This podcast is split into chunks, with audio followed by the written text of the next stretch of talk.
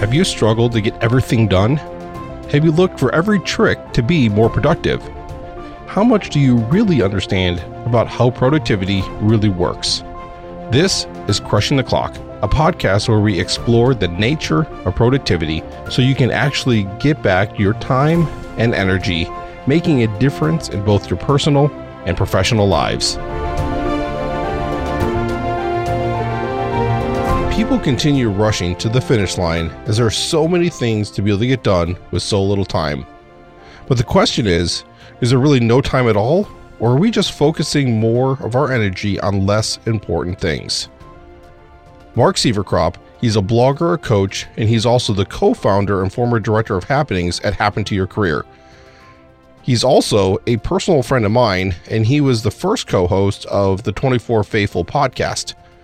Specifically, he joins the podcast here today to be able to share more about the Pareto Principle, or the 80-20 Principle, and how we can be able to apply this principle to almost every aspect of our lives to be able to achieve the highest efficiency that we can. And so I'm looking forward to being able to have this conversation with him and share this conversation with you to be able to really evaluate in our lives what we can be able to do to be able to find our 20, our 20% that's going to help us be able to accomplish the greatest things in our life. When did you discover the Pareto Principle in your life, if you can think back that far? I think the first time I heard about it was when I came across, and I don't even remember how I came across it, but I came across Perry Marshall's book, 80-20 Sales and Marketing. And in there, he talks about the 80-20 principle or the Pareto principle. And it blew my mind, like just this idea, I'm sure we'll get into it today, but the idea that essentially you can apply this 80-20 principle to literally anything. And it almost always is accurate. I'm trying to think, the other day we were talking about something. Somebody was like, I don't know, like how can we get more people to sign up to feed the missionaries? And I'm sitting there thinking, it's always going to be 80-20. It's always going to be the same 10 people. It's always going to be, 20% of the people that come to church are the ones that are going to feed the missionaries or are going to volunteer for things. And if you look in your life, that's always the case. And so that was probably 8 years ago now that I read that book. And since then, it's kind of been off and on. I've read that book several times. I've read other books. Perry Marshall's book was based on or had been influenced by Richard Koch's book, which was the 80-20 principle. And so I went back and I listened to that one, listened to the audiobook. And yeah, just really just the foundational idea that not everything you do is equal and not everything you do is of equal value, because I think we have this idea that everything we do is equal and we just need to get more done and we'll get more done. So yeah, I asked you the question. So I was trying to think of when the first time I came across it. It was probably about the same time frame. Yeah. Somewhere around 2013, 2014. Somewhere in that neighborhood. That's when I really started ramping up like my personal development and getting into the books, listening to the podcasts and all of that. And so I was introduced to that. Probably Dan Miller was probably the first where I first started hearing the principle stated there. But then both of us, you and I, both have worked with Scott Barlow at Happen to Your Career. And I think it's one of their values. I can't remember the exact placement of it, but one of the values is give Pareto a hug. And so this 80-20 principle and like taking it to the next degree. And you kind of allude to some of this as well, to where it's like not just the 20%, but the 20% of the 20%, which is 4%. So basically focusing in what is that 4% of things that's going to be like the biggest hitter of everything. And so I know that you alluded to some of this in your book. And so what are some examples that you've seen of that? Yeah, no, totally. And by the way, I have to say this because in my book, Scott actually wrote a blurb for me, which was very nice of him. And he said that I introduced him to the principle and it's literally changed his life and his business. So I introduced him. And I think it was, I sent him Perry Marshall's book was how we were in a mastermind at that time together. And I think I sent everybody in the mastermind a copy of the book because I just loved it. But yeah, I mean, it's, the book is called Find Your 20. And really what it comes down to is exactly what you said. Like you can know the 80-20 principle. You can know that some things create more results than others. But unless you actually find those 20% and actually look for them, you miss out on the idea. You miss out on the process. So I think, if I'm thinking back to, when I was, working mornings before I went to my job, trying to start my business, trying to start doing the things I'm doing now, it's really the idea of if you only have a certain amount of time, what would you do? What's most valuable? Another way to look at it is, Zig Ziglar always talked about the day before vacation. And I think we've all had that experience where, the day before you go on vacation, it's like, you get a million things done at work or with your side hustle or at your job, whatever it is. Like, you get a million things done because you have to. Like, the plane's leaving, the family's ready. You know, in my case, it's usually my wife's mad at me because I haven't packed. I haven't got everything ready. She's getting all the kids ready. And it's interesting how when we condense time, we're able to get so much more done. It also goes into Parkinson's law. You know, work expands to the amount of time allotted to do it. And so the idea with the 80-20 principle or finding your 20 is, okay, essentially, if we look at 20%, you could, in theory, work 1 day a week and get like 80% of the results that you typically do in 1 day a week, because that's 20% of your week. And 80% of your results are going to come from those 20%. Now, the key is, how do you find those 20%? How do you work through that process of what's most important? And one of the things I talk about in the book is when it comes to either your products or services or the things that you're doing, the tasks you're doing, it's the things that most directly and proportionately contribute to bottom line revenue, that contribute to sales, because we're in business, we're doing business. So it's, okay, what are the things that are going to make the biggest difference? Because let's be honest, in our day, we do a lot of things that really have no value when it comes to actually selling something or actually serving a client. And the key is looking at those things. It's not that you don't do all those other things. I mean, there's other things I have to do. I mean, it doesn't directly impact my bottom line to get my accountant my numbers every month. However, that's important and I still have to do it. But the key is, do I prioritize those 20% things? Do I prioritize those? Because if I don't, and I don't have that revenue coming in, there's no numbers to send to the accountant. You know, everything else kind of is important and it contributes, but it's not nearly as important. So it's that idea of not only knowing it, but then finding what those 20% things are. Yeah, it's kind of also combining, again, what you were describing there. So emphasizing on the 20%, but then there might be like those things that you're talking about, sending the numbers to the accountant or whatever, that doesn't fall into the 20%, but it's important. But if you're focusing on the 20%, because of how important the other one is, you're going to find time to get that done anyway. Yeah. Because of the other principle that you mentioned there about Parkinson's law. So they both work together in this. So when you focus on that 20% and put that emphasis into that, then the other things that are important, you're still going to find time to get those done. So, but of course, I mean, as intentional as you can be, the better. Yeah. But those things are going to find its way in to be able to get done anyway. So I really think that's interesting. It's that analogy. I think Stephen Covey was one of the ones that made it famous of, you know, putting the rocks in the jar first and then the gravel and then the sand. Like, it's that same idea of, if you don't do the important things at first, you run out of time and you don't get to them. And I think a lot of us find ourselves doing that because we're not intentional with our time. So we spend, you know, too much time like surfing Facebook or rearranging our office space or whatever it is. And those things, you know, can be valuable. But if we don't leave time for connecting with clients, serving our clients, doing those types of things, those won't happen. And it really is, it seems like, and I don't think it's always the case. Actually, I think a lot of times those 20% are things that you enjoy doing, especially if you've started a business and you love what you do. But there are times where those 20% things are the things that maybe are a little bit more scary or a little tougher. And, you know, we as humans are really good at saying, well, I'll do that later. And then later never comes, because we would rather jump to checking our email and doing those types of things that are easy and make us feel like we're accomplishing something, but really don't contribute to the bottom line. Yeah. Now, I was just thinking about something else that you said earlier, and that is, it's one thing to know and understand the principle, but to actually take the time to find what the 20% is, which is like the whole crux of your book. And so you talk about the principle, but you're like, okay, now let's just get paper and pencil out here, or I guess you can do digital, Google Docs or whatever. But it's like, okay, let's get these things out, all the products, services, your tasks. Let's get those down and actually do the work of figuring out what contribution each one has and the time that you spend with them. So go ahead and explain the process that you work people through. Yeah, sure. It's interesting. One of the first things that I say to people in an email after they buy the book is, you know, it's funny because 20% of the people that look at the landing page buy the book.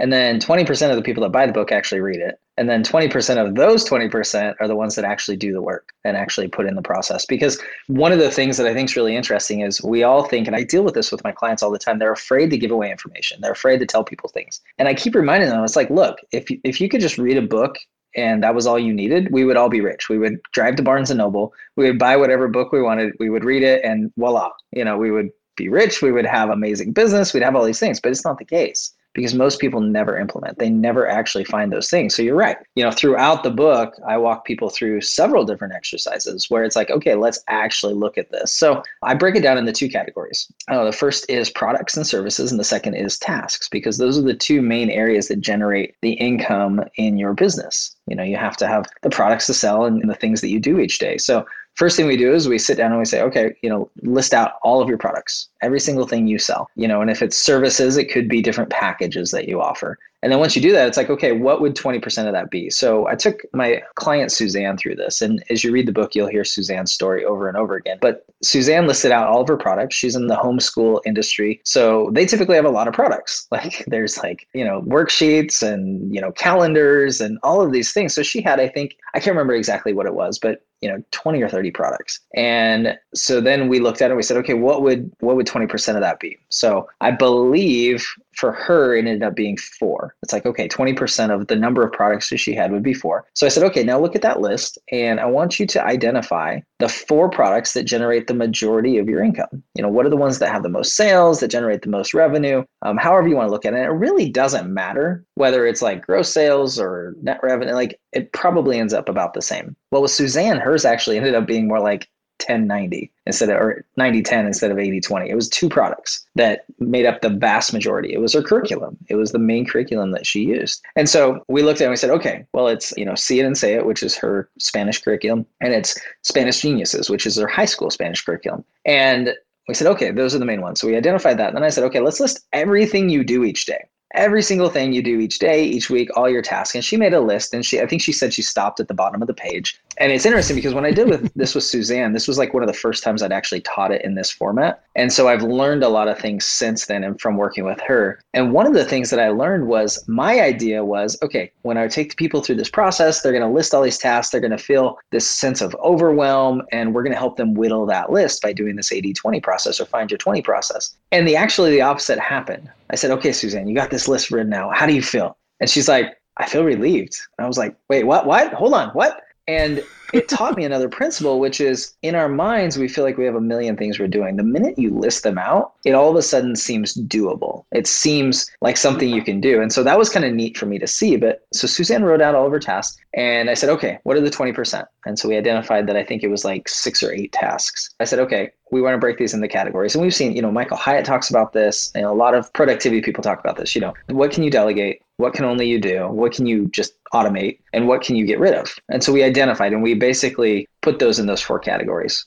And then I said, okay, 6, 8 tasks are your top 20. Identify, you know, star the ones that are the ones that most directly generate revenue. And the interesting thing is, most often, my experience has been that those things are also the things that only that person can do. You know, if you're the owner of the business, those things are the things that only you can do. And so she identified that it's like, okay, a few of hers were, I think, writing curriculum. Only she could do that. You know, some of the teaching classes, you know, she teaches some classes, only she could do that. And then there was a few that were kind of in a couple categories, you know, so it was like, she said, well, the marketing, I could hire somebody, but I don't know who it is right now, but I'd like to have a hand on that. So there's a few of those things, and marketing generated most of the income, obviously doing the sales, doing the writing the posts, you know, creating the sales, all those types of things. And so we identified those. And then at that point, this is where it gets really fun, because now that you know what they are, we've done the, okay, I know what they are. Now let's apply it. And so we took her top products and we took her top tasks. And I said, okay, put those on a list. And I said, I want you to identify what the next 3 steps are for each of those things.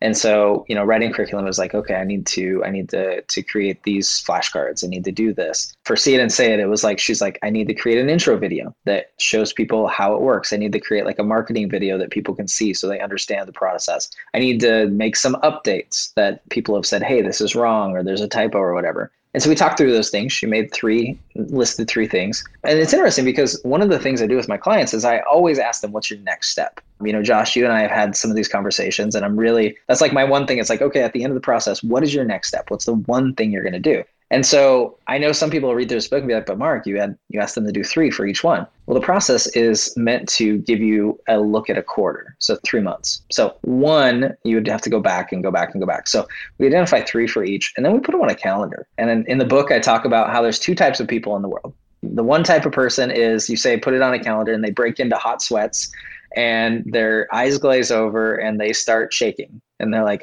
I don't want a calendar. This is terrible. I don't like details. And the other type of person is the person that has their calendar. It's color coded. They've got cool stickers. They know exactly where it is. They sit down each day and they draw little pictures to show what they're going to do. And they love calendaring. And in my experience, those two people are married to each other. That's just the way it seems to always turn out.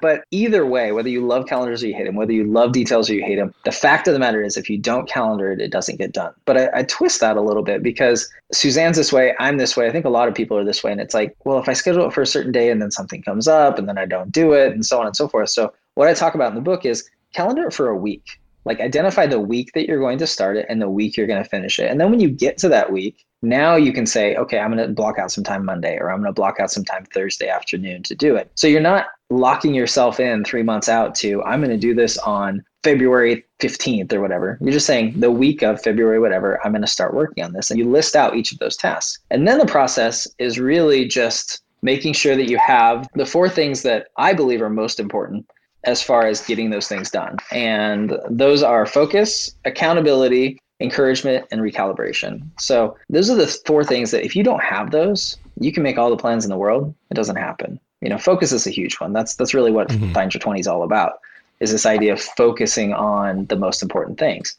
So you have to have that focus. And that's where going through this process helps. The next one's accountability. Like we need people to keep us accountable, whether it's posting it on social or an accountability buddy or a mastermind group or somebody you talk to each day or your spouse or business partner or whatever it is. We need somebody that knows that we're going to do something and asks us about it and make sure we do it. We just need that. That's human nature. The next one is encouragement. You know, things get hard. One of the things I talk about is the most motivated you're going to be to do these things is the minute that you write them down. And every minute after that, it gets harder and harder. So having somebody, and it may be that same person, it may be somebody else that can encourage you, that can support you, that can keep you motivated, can remind you why you're doing those things is massively important. And the final one is really just being willing to recalibrate.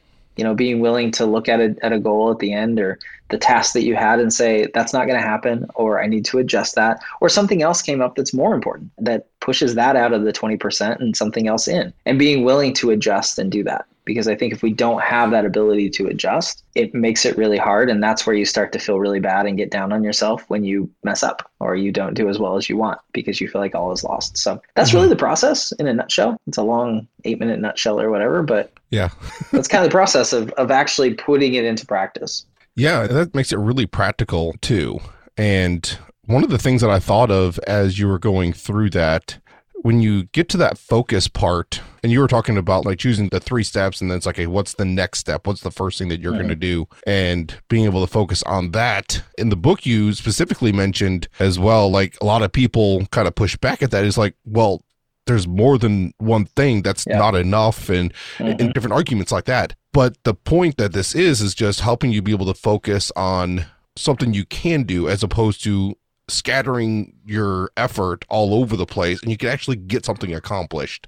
Yep. And that reminded me of something I hear Jeff Woods say all the time on the One Thing podcast. And he goes through and he uses a personal illustration that he went through himself with his business owners.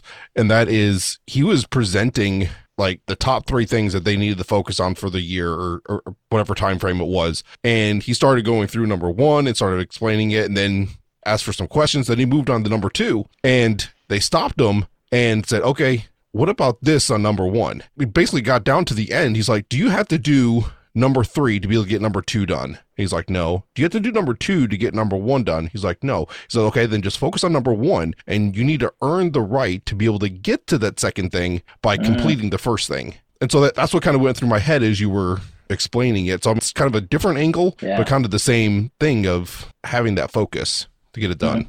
Yeah. And I, you know, one of my favorite books is The One Thing, which I know that podcast is based on. And, you know, that's the idea of what, I can't remember exactly the question, but it's like, you know, what's the one thing that if you did it would make everything else either easier or not necessary. And that's really the 80-20 principle to the extreme. I mean, I think it works really well, but you're right. I tell that story in the book, and I had that experience again yesterday. I was coaching somebody, and I kid you not, every single time I say, okay, what is your next step?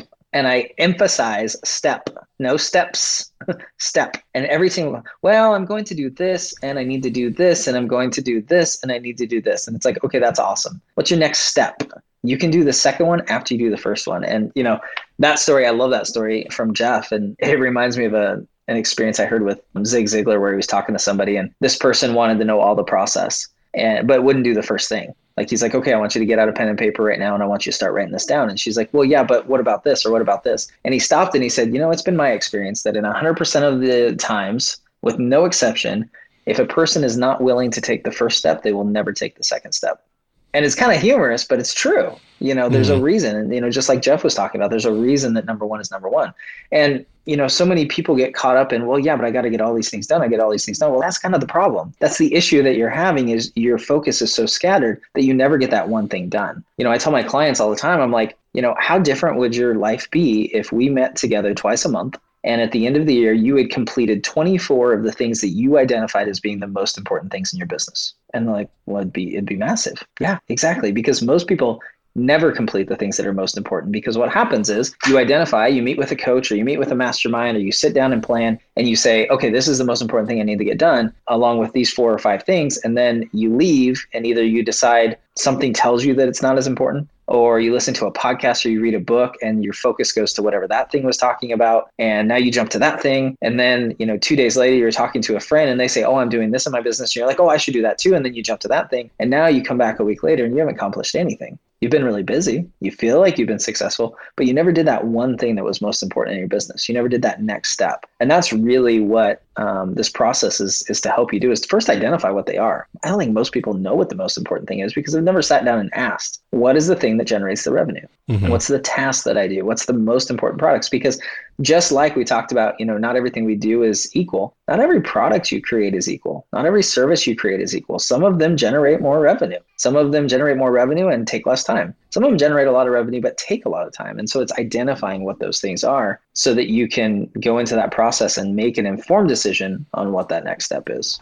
I know that I've covered this on the podcast before, this topic of the 80-20 principle and being able to focus and things like that. And I know we're going to continue to do that, but it's just so important because we get so scattered. We get so distracted with everything. Another book, since apparently we're making a book reading recommendation. Yeah, we'll make a whole list. Essentialism talks about very similar to this. And one of the diagrams that he uses is he has this little circle, and then there's like a whole bunch of arrows coming off of it that are just little short arrows. And then he's like, kind of in quotes, normal life. It's like you're putting all this effort in all these different things, and you're making just a little bit of progress in all of them. And then he shows a circle with one really long arrow, and that's it. And it's like, you put your effort, instead of all these different places, you put it in one place, you're able to actually accomplish something and get it done. But the problem is that we don't do that. We get ourselves distracted so easily. So I think that comes back to that one thing that you were talking about, and that is accountability. So how can we get that better accountability? It really is what it comes down to. And it's interesting because I talk with my clients about this, and it's like, it's so weird. Most of us are very, very determined to keep our word to other people. You know, if we tell somebody else, if we tell a coworker, or we tell a friend, we're going to do something, we're determined to do that. And that's important to us. But for whatever reason, we have no problem breaking commitments to ourselves, and we justify immediately. Well, that really wasn't what I need to do, or this is more important, or I need to do this.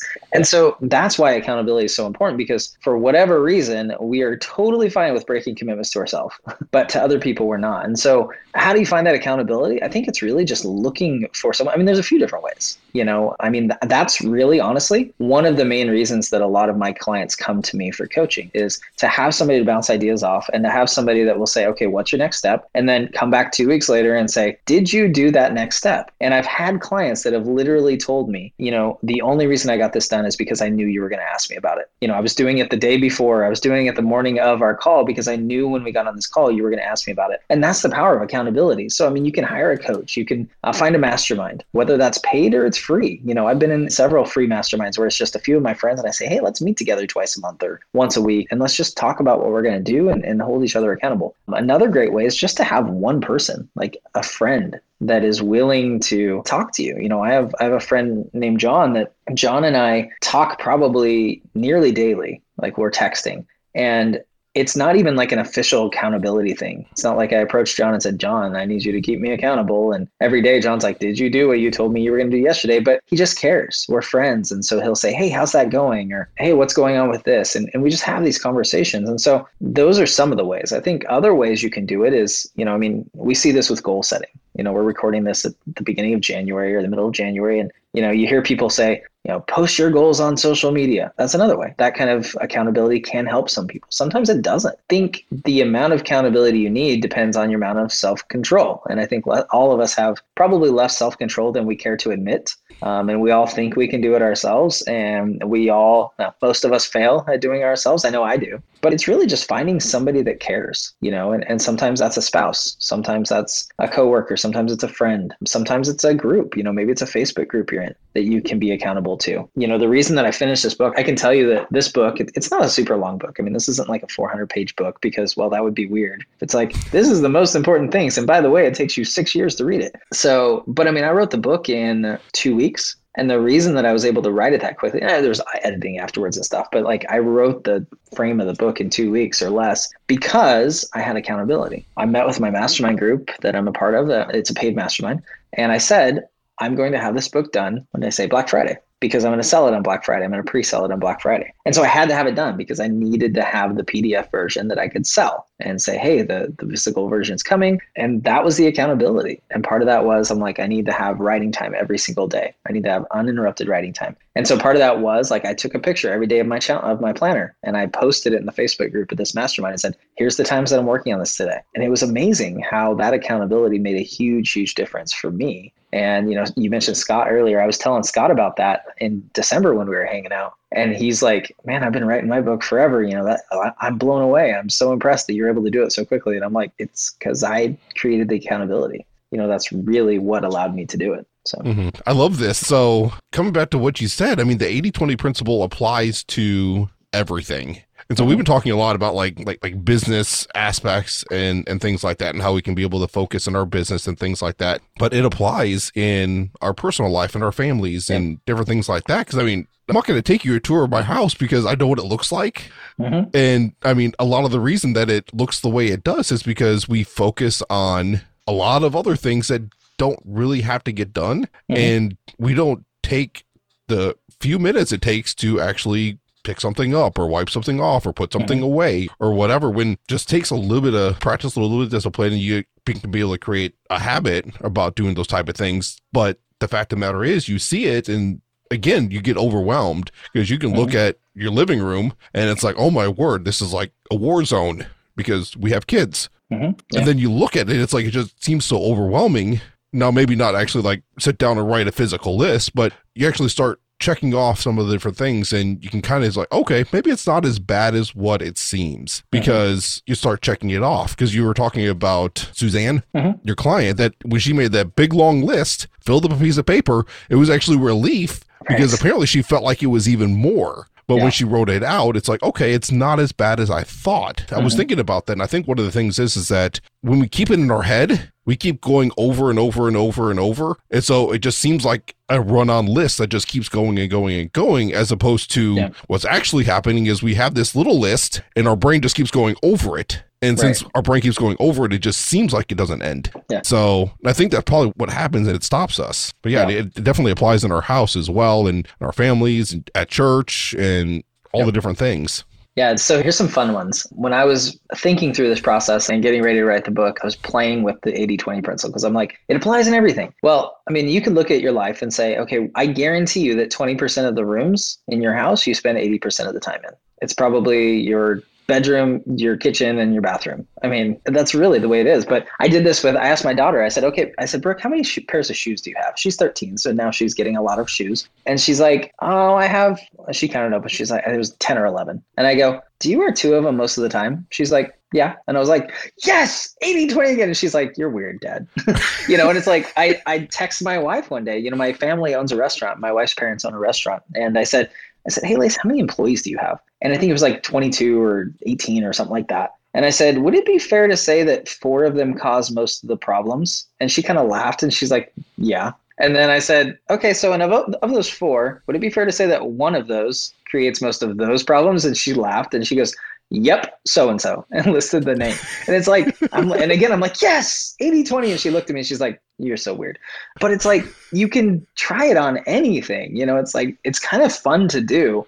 It's interesting how it's just this principle. It's this like eternal law. And okay, sometimes I think it's important to say, sometimes it ends up being 90-10. Sometimes it ends up being 25-75. Like, it's not exactly 80-20 all the time. But the idea behind it is that a small portion of the input creates a large portion of the output. And you're right, whether that's in your life, in your family, in your business, at church, in, you know, the books you read, like all of those things, most of the output comes from 20% of the input. If you went through my books, I guarantee you that you could say that 20% or less of the book is highlighted. You know, any book I read, you know, there's that 20% that you're like, ooh, this is most important. Ooh, this is most important. And that's just the way it is. And I think the minute that we realize that in our lives, things can change because, like you said at the beginning, I mean, we think that things are equal, but they're not. You know, one of the things Perry Marshall talks about in his book is this idea that, you know, when we look and say, oh, I make this much a month or whatever, and then we break that down by hour, in our mind, we say, oh, every hour of my day is worth $16.50 or $22.50. Well, that's not true. Some of those hours are worth like 50 cents because you're like standing at the water cooler getting a drink of water or something. And others of those hours are worth like $100 an hour because you're actually doing the work you need to do. And it's the same with our tasks. You know, we don't, I'm guilty of this. You know, I'm guilty of looking at it and saying, oh, okay, well, I get paid this much per client and I spend this many hours with them. So, you know, I make about this much an hour. That's not true.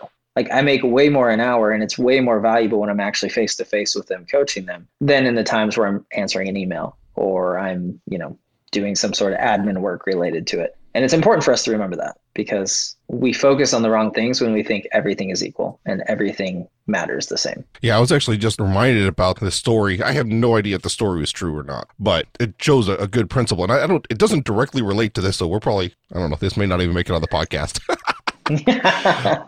But talking about like, okay, how much is an hour worth? Mm-hmm. I remember there was this kid that went to his dad and asked if he can borrow $25. And the dad, normal dad fashion, is like, why do you need $25? I'm not going to give you $25. And so kind of turned him down. And the kid went away sad. So later that night, the kid was already in bed and the dad came in. He's like, okay, I'm sorry. I kind of overreacted. So I can go ahead. Here's $25. And it kind of went through with that. The boy, he was excited. He ran over, grabbed his piggy bank, and dumped it out. He had all this change and $1 bills and all that crumpled up, and he got it. And he's like, okay, good. I forgot one thing. So before he even asked for the $25, he asked his dad how much he made an hour at his work. And again, he's like, okay, well, that's kind of weird. And he said, I make $50 an hour. And so that's what prompted the boy to ask for $25, because then when he got all that money on his bed in front of his dad, he says, here's $50. Can you come home an hour early so we can be able to spend time together? And I mean, as a dad, that kind of broke my heart. And I'm even starting to tear up a little bit right now. But I mean, that whole principle of not every hour is worth the same. And sometimes we get ourselves into trouble if we start trying to evaluate, okay, exactly what is our time worth? Because it's like, oh, then I'm going to spend time on what makes me money, as opposed to the bigger picture, what is most important? It's like, yeah, spending time with your son, spending time with your family.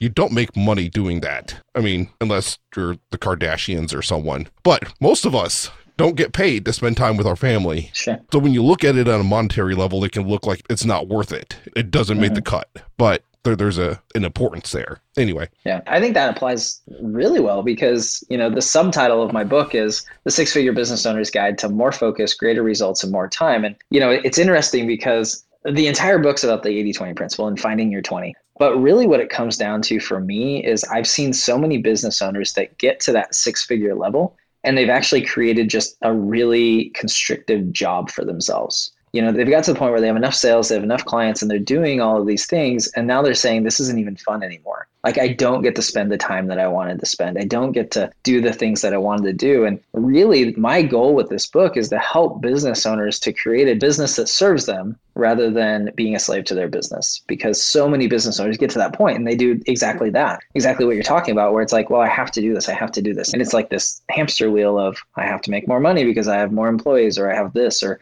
my family needs this, or, you know, my kids are, you know, doing whatever. I mean, my daughter's getting ready to start playing club soccer. And it's like, man, that's going to be another $500. That's awesome. You know, so we get in this mindset of, I have to do these things. But my goal with this book is if you can identify the most important things you're doing at work, you don't have to be at work as long. You can create the life that you want to create. And I'm talking specifically to business owners, but it applies to employees and everybody else too. I mean, if you can be more efficient, you can have greater results and you can create more time. And that's really what it comes down to for me is helping business owners to do that. That's really the value. The Find Your 20 principle, I mean, the process is really just a tool to do it. You know, we've talked about all these different books that hit at it in various different ways, but to me, it's really, how do you create that life that you wanted when you started your business? You know, how do you create the time? How do you create the lifestyle that you want? And if you can get 80% of the results working 20% of the time, or 80% of the results and 50% of the time, that's better than, for me personally, than 100% of the results in 100% of the time,